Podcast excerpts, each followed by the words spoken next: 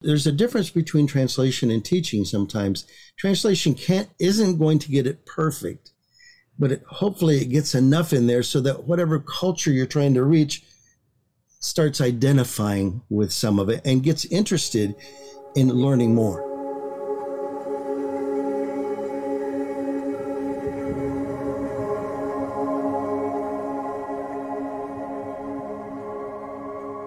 Hey, everybody, welcome back. I'm Seth. This is the Can I Say This at Church podcast. I'm very happy that you're here and thank you for downloading. Ah, I am really excited about this one. So, I have no announcements today, right? The intro is this long. This is it. Well, let me back up. Terry Wildman is on the show. There's a new translation of the New Testament, and he was a massive part of it. I have read portions of it. I have it here on my desk and I've really been enjoying reading it. And yeah, here we go. End of intro. Let's do this thing.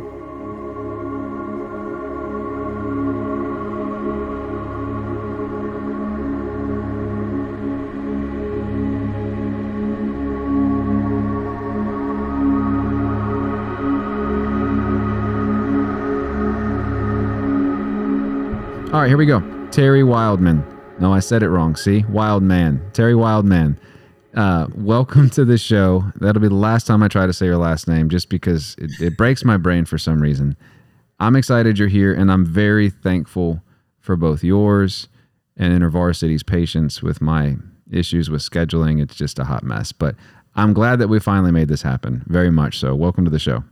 Hey, it's good to be here. Thanks for having me on your show. Yeah. Um, yeah, an honor.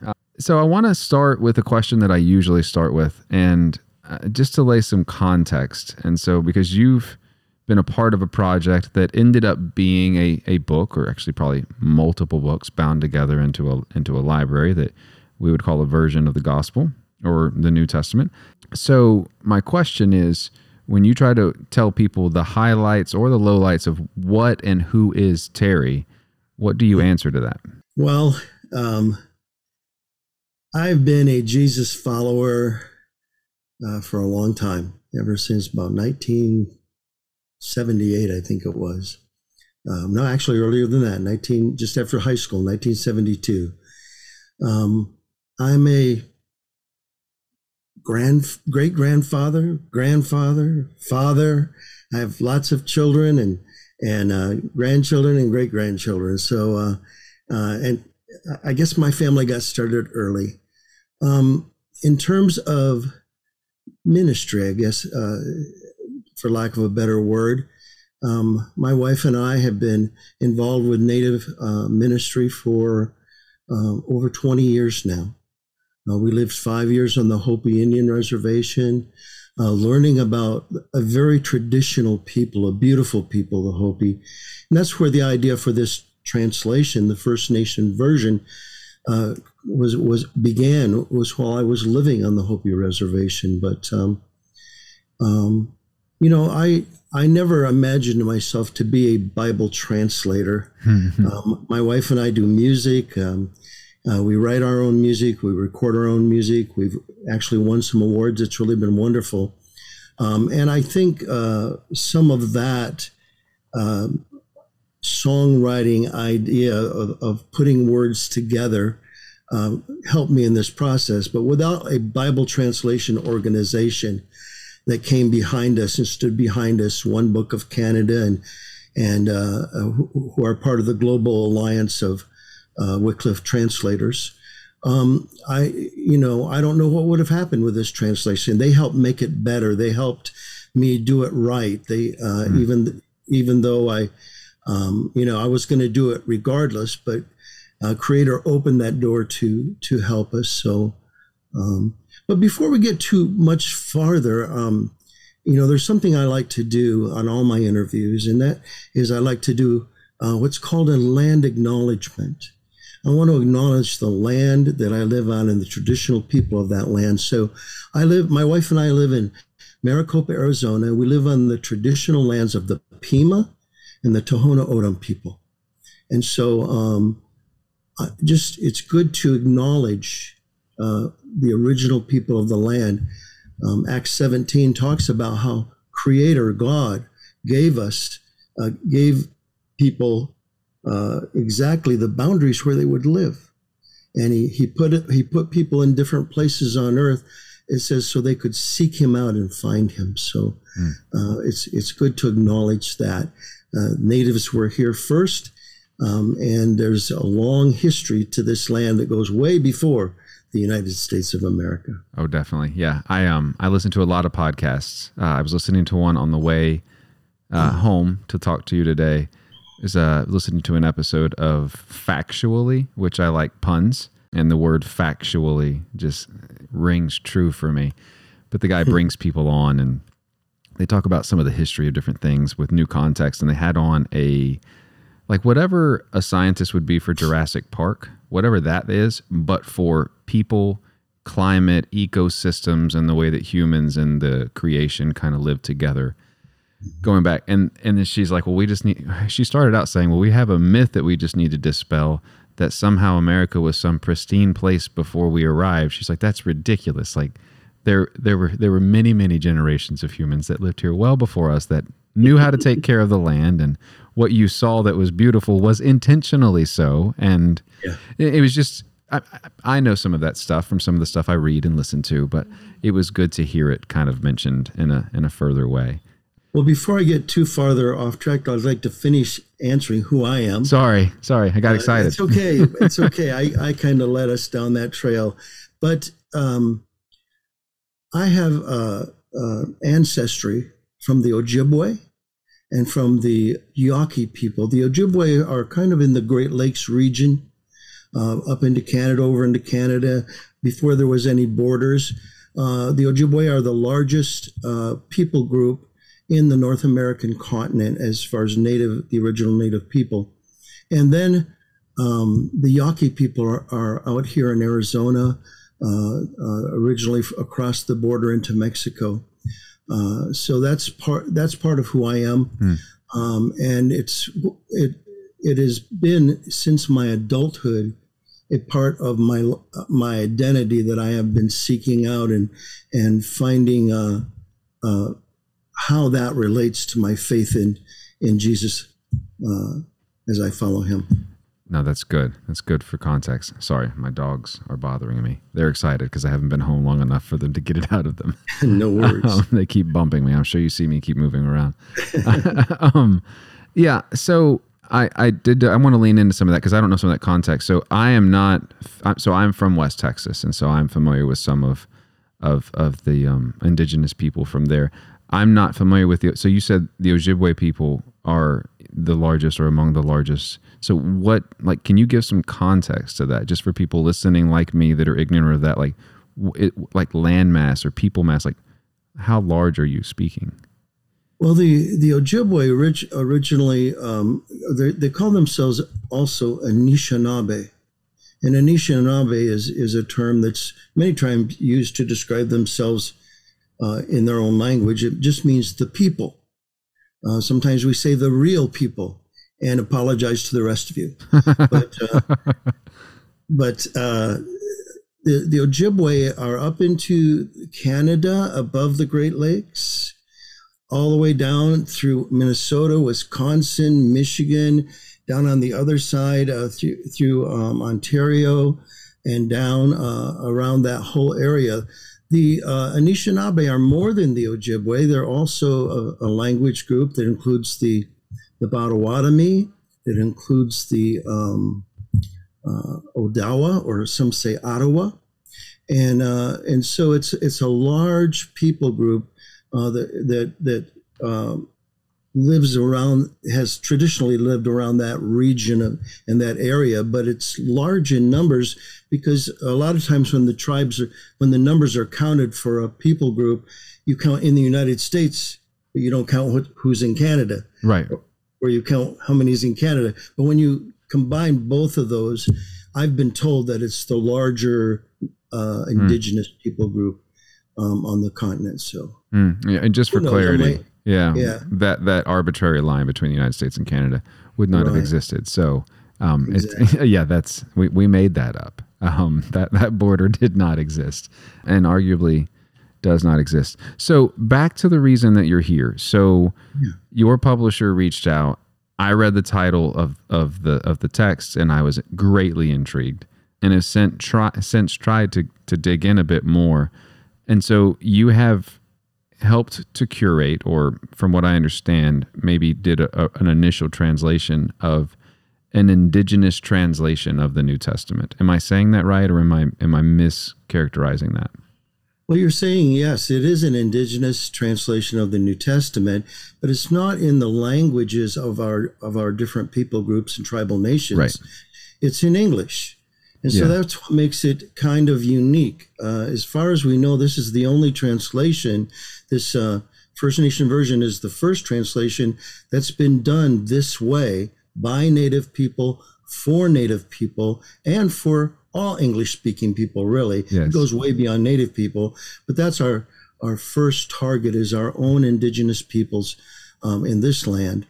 Um, and so uh, we're trying to capture that uh, the, the beauty, the simplicity of our tribal languages as they're spoken in English in a more traditional speaking way, almost like an elder or a grandfather telling a young uh, person growing up the stories. We uh, Native people are storytellers, um, and so this this translation we try to capture the feel of a storyteller in in the way it's been translated and such. Uh, and so there's a lot of uniqueness about it. There's things we've done that no other translation has done, but also it follow you could follow it in in most translations. What do you mean? Lean in on that. So what do you mean? Some things that you've done that no other translations have done. Well, as far as I know, um, we've translated certain words very differently, even though we stay true to the meaning of the of the original language in the New Testament, the Greek. For example, the word sin. We don't use the word sin. Mm. And one of the reasons for that is because it's sort of a trigger word, a negative word for our native people because as we were assimilated or, or attempt or yes into boarding schools yeah. and forced assimilation and things like that um, uh, they would say oh it's a sin to to speak your language yeah it's a sin to wear your hair long it's a sin to do all these different things that were culturally part of us and so um, so that becomes a trigger word there are better words for sin. We can say broken hearts. We can say wrongdoings. Those things are easier to relate to and they don't throw up the barriers. Yeah. Another thing is is we we didn't translate the word church as church.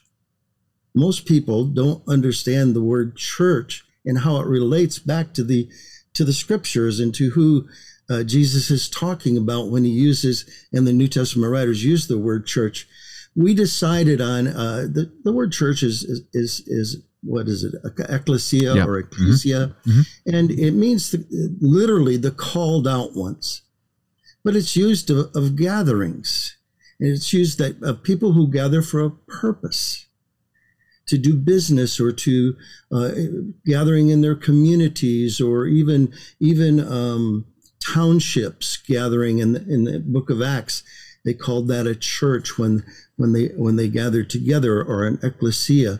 We decided to use the relational meaning of the word. We call the church the sacred family. Mm.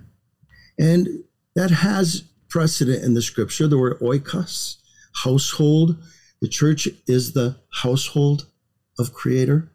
Um, and so, um, but we have a, a, section in the back of the translation, a glossary that takes most of these very important terms that you might experience differently in the scriptures and explains why we translated them the way we did. Yeah. So there is for for those listening, if, if you're hearing this before the before the book is released, so there's like an excerpt. There's about 36 pages, which is really more like 15 pages or so, and I believe it's in Luke. And one of the things that has struck me as I've read through what I can get of this is there is a more narrative presentation of the stories yeah. um, that many that are going to pick this up are probably familiar with. Maybe many aren't. And like even little things. So like there's a thing in here of the song of bitter tears and you know just the way that things are translated so i'll just read a bit from it and so there's a part in here in I'm not even sure what chapter I'm in. It doesn't matter. Um, so it says, you know, in verse 46, from deep in my heart I dance with joy to honor the great Spirit. Even though I am small and weak, He noticed me. Now I will be looked up to by all. And the mighty one has lifted me up. His name is sacred. He is the great and holy one. And then there's an aside there that says, Her face seemed to shine as she continued. There are those little asides that I I like that. And I've read a few more of the little sections there what is the purpose there of those kind of insertions of, of, of contextual for me it, kind of adds context but i also like to read the bible in a, in a way called lectio divina which is something that many protestants are not familiar with but that feels right to me in a way that sometimes reading scripture that that is left out right um, well one of the things that to to uh, keep keep it more in a storytelling style adding those sections, those places, and, and, and we clearly mark those as separate from the scripture itself mm-hmm. in the text. It's it's it's uh, italicized, I believe, and and set apart a little bit, so people understand that this is an added uh, added thing. But the idea um, is there are people who come to the scriptures, who come to the Bible, and they have no experience at all with with the scriptures. They don't understand the culture that it comes from. They don't understand a lot of things. So we not only added these little excerpts that kind of bring it to life a little more, imagining how a person might have smiled or lifted their heads or lifted their hands or or uh, made, made an angry gesture or whatever it is. We added those things the way a storyteller would tell a story. Mm. Uh, and, and, and again, that's the way our native cultures work. Um, you know, one of the things that, that people, um, when they come to the scriptures, uh, and I didn't understand this for a long time until I actually had a chance to translate Matthew, Mark, Luke, and John. And so Native American stories were traditionally told in ways unique to the storyteller and meaningful to the listeners. So a storyteller would draw from history, tradition, and experience. And the storyteller ensures the essence of the story is preserved without the need to present a strict word for word recital, mm-hmm. although there will be portions that are always word for word. Um, so all four of the gospel authors present the story of Jesus this way. If you read the, the gospels, especially when you compare Matthew, Mark, and Luke to John, you will see the, that the timelines are different. The, the, the, sometimes the settings are different. And none of those things change the meaning of the story, but the writers, under the inspiration of the Holy Spirit, wrote these things in different ways and presented them to their audience, thinking they had a certain audience they were trying trying to reach. Luke often put things in a little bit different uh, terms uh, to because he's writing, he knows Gentiles are going to be listen, reading this, uh, besides Jewish people. So uh, he even, I think it's Luke that says that one of the roofs of the house where they were, I think it was thatched in the other scriptures, he says they're tiled, you know, because yeah. kind of houses are different, but it's still the same story. They went through the house roof. Who cares whether it was tiled or thatched, except maybe the the readers or the listeners would uh, appreciate and, and, be able to imagine it better as yeah. they listen to the story. Yeah. So we did add those things. We added a lot of cultural um, things. We explained what in places what Passover is. We explained um, uh, the different ceremonies at times and um, and set things in their uh, original uh, cultural context. In in Corinthians, we actually compared some of the things that Paul said to some of our native traditions. For example, Paul talks about head coverings for women. And in our powwows, our women uh, are supposed to have a shawl. It's expected. Mm. And if you dance, if a woman dances without a shawl, boy, that's just not right. You know, everybody's going to be focused on the woman without a shawl instead of listen, you know, instead of the purpose of the dance that's taking place, because uh, she's not respecting the traditions, and and it throws the the purpose off. And Paul was dealing with, I believe, some of those same cultural things in the scripture um, where he was uh, uh, trying to keep the, the the culture from interfering with the message mm. or some of the uh, things that were that people were free to do, but it didn't help. And so, um, anyway, we we we uh, put some of those things in the translation also. Of course, italicized and separated from the regular text. How many? I don't. You have to pardon my ignorance. How many nations or or peoples or languages kind of went into the translation to kind of make sure that when it's read, uh, because you said at the beginning, you know, it's it's a translation for First Nations. Give me one second. That was the the uh, enemy of all podcasters, which is UPS. If you have, um, of course, because they ring the bell. Okay. Uh, sorry. So, how many peoples or nations or languages all mesh together so that, as it's you said at the beginning, right. you know, it's a it's a translation for indigenous people I mean, I can read it, but it's not. I'm not the primary demographic, correct? Right. So, right. how many of those things all kind of came together, and how does that interweave? Because I just don't know enough about how language works for that well, to make sense. Right. Well, uh, one of the things that we did, uh, and one of the things to understand, is that this translation isn't tribally specific in the way it approaches language. There are some general things that all of our tribal nations agree on. There are uh, cultural things, ways of looking at the world, worldviews. uh, worldviews. they're they're wound up. Sorry. Good dog. Good dog. um, and so uh, our idea was to use some uh, some of the lang- uh, in the English. We all come together, and there's certain things and ways of saying things. We use terminology like we never called God God. Uh, it's it's an English term, but uh, our native people would often call God Creator or call God Great Spirit, and we had many other tribes who have different uh, ways of of referring to the Supreme Being, the one above us all, the uh, the one who gave his life. There's many different ones, and so we used a portion of those in different places uh, in the Scripture. But what we did have is we had a council of twelve uh, that that oversaw the translation, mm. um, and so we put that council together. From uh, they're all from different tribal backgrounds. They're all believers in the way of Jesus, and so. Um, but then we also had many reviewers that were part of the of the process, and these reviewers were young and old, and and and uh, we had them from from over 25 different tribal heritages to make sure that as we were choosing wording in the English to relate to our native people in a general way, that we didn't step on any toes or we didn't misrepresent anybody. Mm.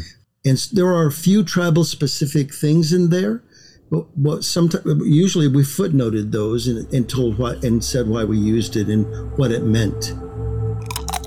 Been enough weeks. You know what that sound means 15, 30 seconds tops. I'm going to be back in just a second.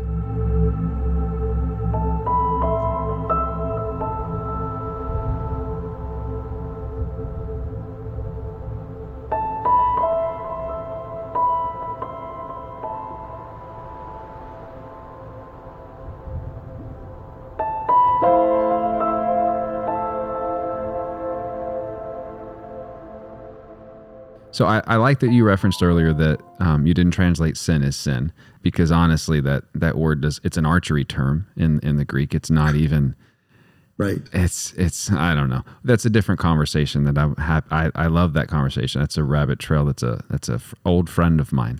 But what so the I, I tend to view scripture as a massive metaphor trying to wrap something around the divine but the way that stories are told in told in English are quite different from the way that stories are told both in Hebrew and in, Jewish tradition and many other you know traditions that are not uh, North American. So I don't know enough of except for the little bit that I know. Um, but you have said that you know the histories and the stories of the native peoples are more oral. It's more narrative driven. It's more this is how it affects me, and here's the lens that I'm coming at it from.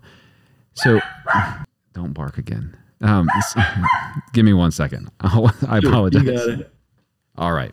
Uh, my apologies. I don't normally have this many interruptions. The way that language and stories are told are different for native English speaking people versus ancient Hebrew versus I'm sure, I'm assuming indigenous people. So how difficult is it to translate a text as apocalypse as a as as as metaphorical as like the book of Revelation, trying to wrap a story of a story of a translation of a story into something that matches an indigenous worldview? Like how does that how is that easy? Is it hard? Does it require a shift of a frame of a mindset? Well, it's really interesting. There's there's over 250 specifically different languages for North America. Hmm. Uh, by by our tribal uh, tribal people speak that many different languages. The thing is, is that all the Bibles that were translated into those languages aren't being read by our native people. Most of them cannot read it. Over 90% don't read their language. Some of the elders speak their language, but the languages have been lost because of the boarding the- schools and other the things like that. school they were very successful. Mm. The United States was very successful in uh, in in trying to uh, civilize us, so to speak, as Yeah. they called it, or to assimilate us into the the dominant culture. So language again. What's interesting to me as I looked at the Book of Acts, and the first time when Peter gets up to talk about what just happened, because what happened was all these people that were in the upper room were speaking in the languages of nations where these Jewish people were living. Hmm. And so the first time these people heard this good story and the, the beautiful things of, of God being told, it was being translated by the Holy Spirit into Jewish people in the languages of the places they've come they came from. So the story and the fact that the New Testament was translated into Greek it shows that from the beginning it was intended to be a translated to another culture Hmm. from this culture. So I think all of our translations into different languages are doing the same thing, are doing what was intended from the beginning. The thing is, is it's good to have teachers that can help us with the cultural aspects Hmm. because the culture doesn't always match. And so where it doesn't match, it's I, I, sometimes it's good to have teachers that show us that. And so um, someone asked how hard it was to do the book of Revelation. I found the book of Revelation the easiest Hmm. because it's so full of metaphors and pictures that nobody, that very few people understand anyway. and so Take some liberty. we just yeah we well we took liberties but if you'll read when you get it, get this and read revelation you'll find it really uh, it, the pictures come out even more uh, um, than some of the other english translations but it's still you still have to take those pictures of revelation those scriptures and refer them back to the hebrew bible the hebrew old testament hmm. and so there's a difference between translation and teaching sometimes. Translation can't isn't going to get it perfect, but it, hopefully it gets enough in there so that whatever culture you're trying to reach starts identifying with some of it and gets interested in learning more. Yeah, there's a part in the Revelation. I think it's in chapter six. The lion who is the lamb. Again, that's in that little excerpt, and I like. There's a part in here that that just it just speak reaches me. It says, "Look, there's a lion from the tribe of give him praise," and then parentheses Judah, which really makes me wonder if you're going to do the Old Testament translation. But that's probably way more work than you want to bite off. And but the tribes are given new names. What is kind of the genealogy of those different names? Like there's one for Judah, there's one for uh, root of the much loved one, which is David. Like how do you like what is that? Well, when when the characters in the uh, first of all, we we decided to use to to pr- approach names in the similar way that our native people traditionally approach names. All names have meaning, and so um, we knew that all the names in the Bible have some sort of meaning behind them. Our English names in in in uh, here in America actually have meaning. Mhm. Uh, but a lot of people don't know those meanings. My daughter is Victoria, but that's pretty easy, isn't it? She's the one who wins or victorious one.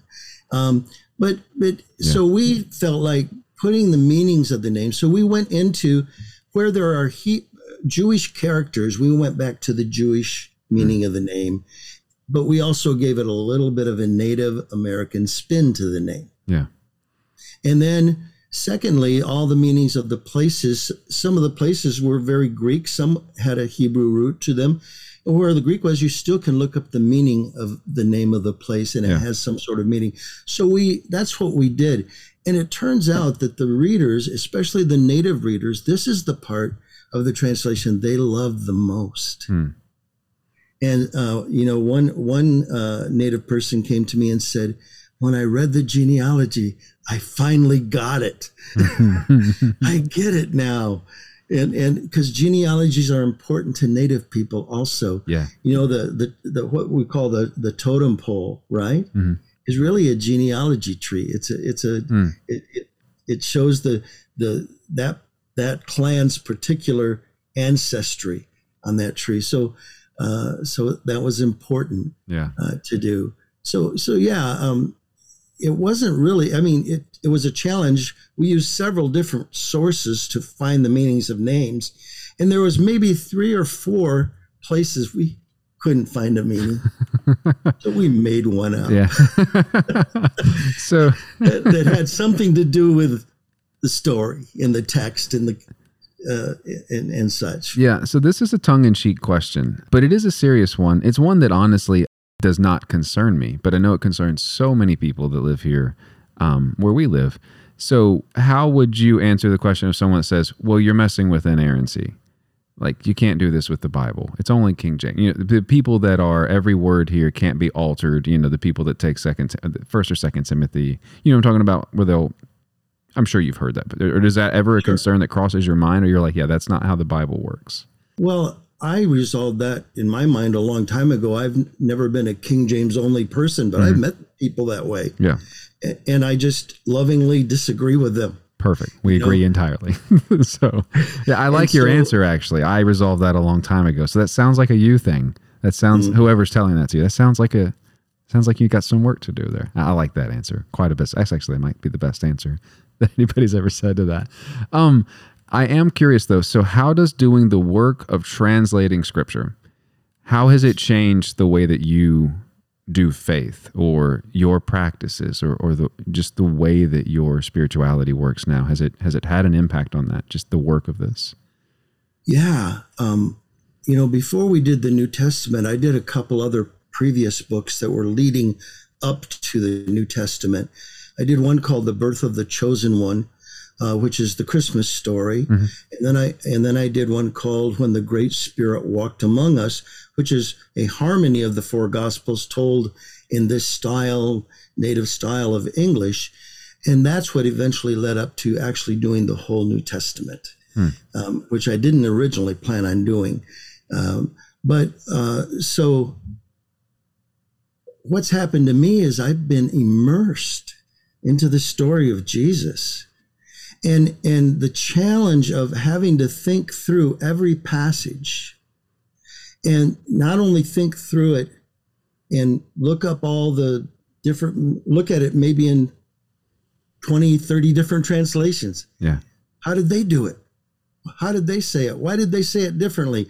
And when you come across one that it's really different in different translations, there's where you head towards the experts, right? You- okay, there's got to be someone out there that's an expert on Yeah. this that we can do this. So we have the United Bible Society translation guide to help us and things like that uh, that helps translate the, the Bible into other cultures. And that was a real help because they gave, they gave some even ideas of what you would say in English to help the translator get it into another language. Hmm. And so, um, so for me personally, it's my faith. Ha- I used to be. I'll t- I'll I'll tell this. I used to be a Paul person. Paul came first in terms of understanding the New Testament. For me, theologically, Yeah. Jesus came second because Jesus wasn't talking to me. He was talking to the Jewish people. Mm, the second person this week that's told me that. Right. Okay. So that's the way I, I was. But when I got into the scripture and immersed myself in it and had to think it through, I began to see how that Paul was really basing uh, in agreement with Jesus in so many ways, and that Paul was actually I should interpret Paul more by Jesus than rather than interpreting Jesus by Paul. okay, and so so to me, it's changed my theological thinking.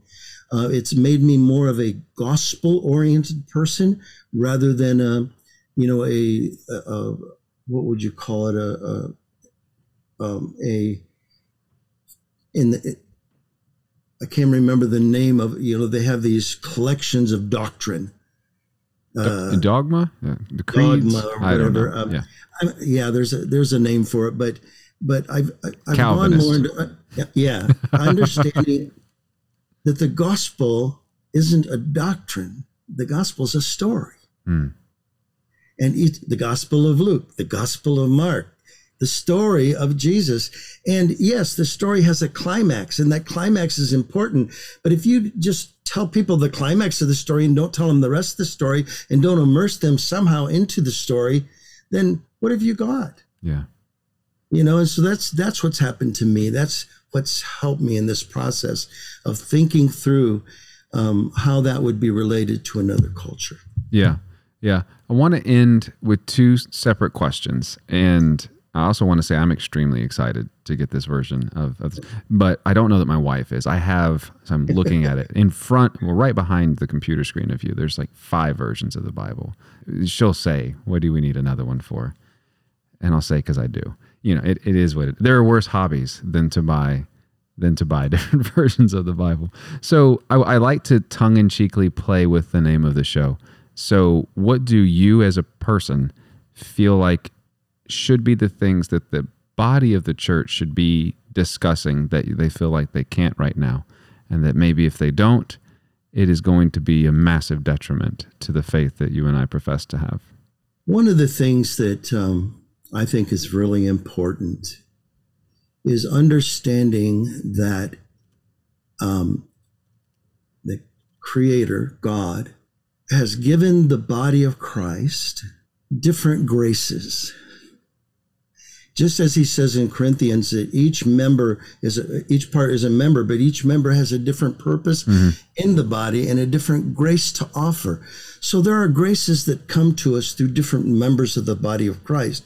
I believe we can extend this to, from individuals to whole nations of people, to ethnic groups. That the, the Creator has given them a, a worldview and a way of seeing that helps us get out of our blinders and our cultural monotheistic thinking. Uh, or not not monotheistic. I'm sorry, monolithic, our monocultural mm-hmm. thinking.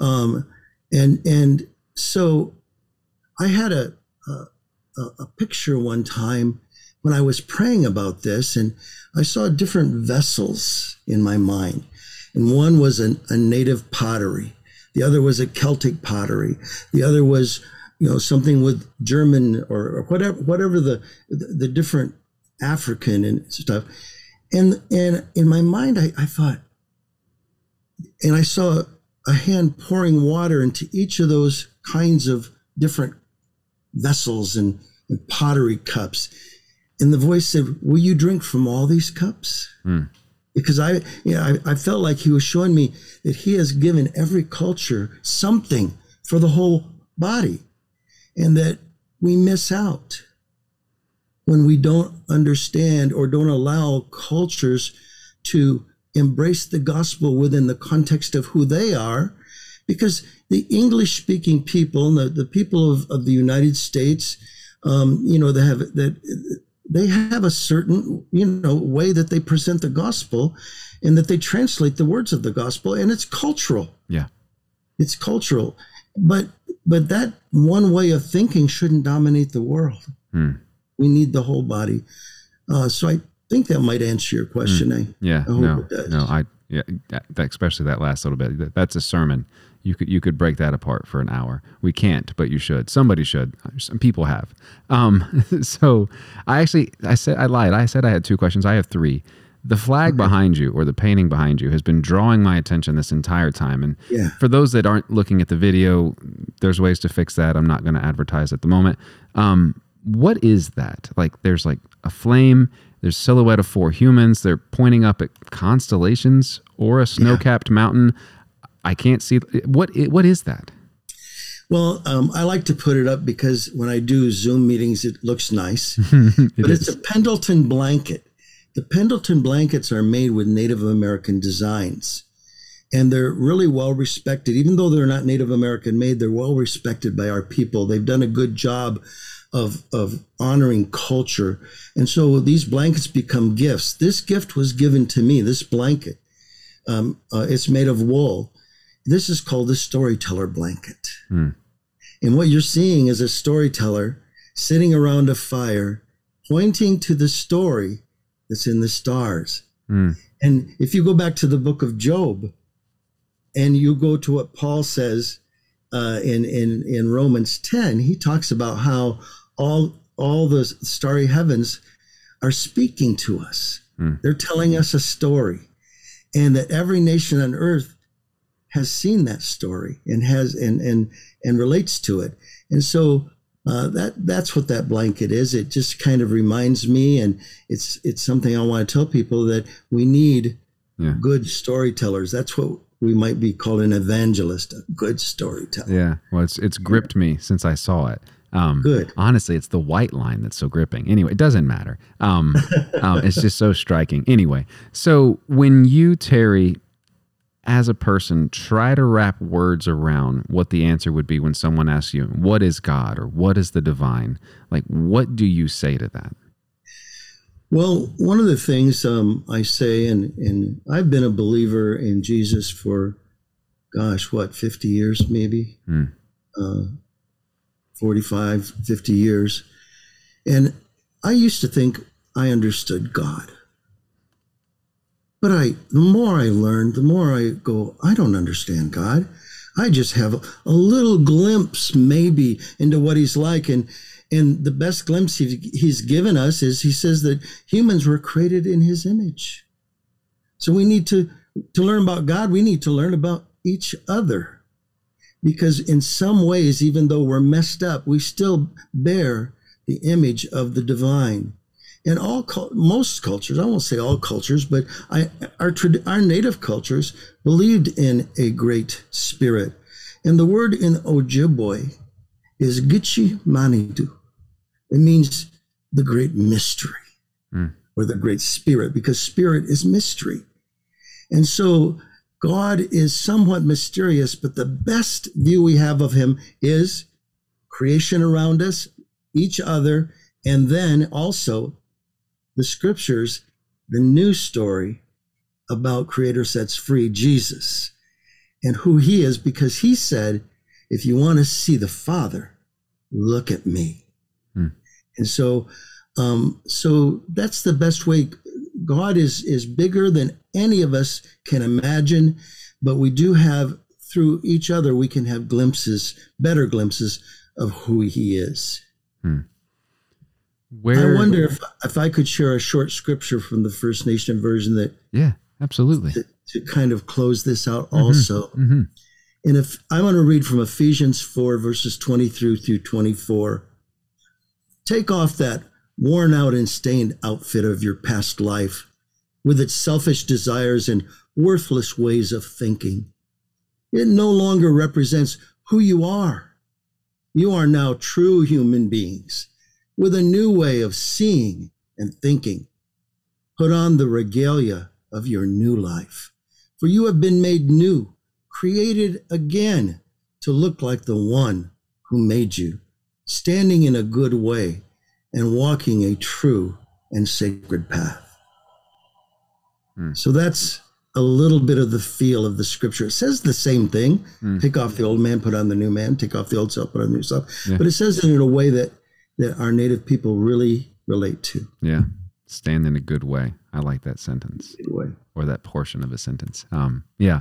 Where should people go to kind of contribute to the work that you're doing? You, have, you you do more things than just this. Um, there's if people you know. So where do you want people to go to help participate if they feel interested in going further? Yes. Um, uh, firstnationsversion.com will take you to our website. You can learn about the translation there. You can learn about who my wife and I there. You can learn about how we did the translation. So firstnationsversion.com is uh, is a good way to start.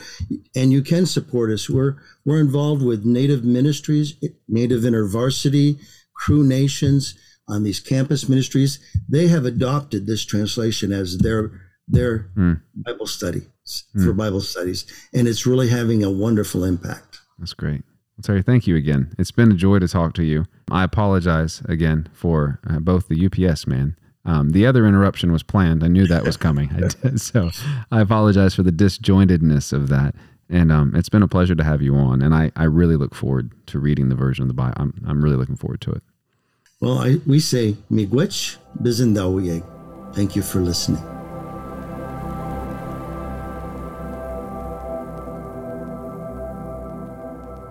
Now, I haven't added it up, but there are hundreds of thousands, if not millions, of podcasts on the internet, and I am humbled that you continue to download this one. If this is your first time here, please know that there are transcripts of these shows. Not always in real time, but I do my best. And if you go back in the logs, you can find transcripts for pretty much any episode that you'd like. The show is recorded and edited by me, but it is produced by the patron supporters of the show. That is one of the best, if not the best, way that you can support the show. If you get anything at all out of these episodes, if you think on them, or if you, you know, you're out and about and you tell your friends about it, or hey, mom, dad, brother, sister, friend, boss, pastor, here's what I heard. What are your thoughts on that? If this is helping you in any way, and it is helping me, consider supporting the show in that manner. It is extremely inexpensive, but collectively, it is so very much helpful. I pray that you are blessed and you know that you're cherished and beloved. We'll talk soon.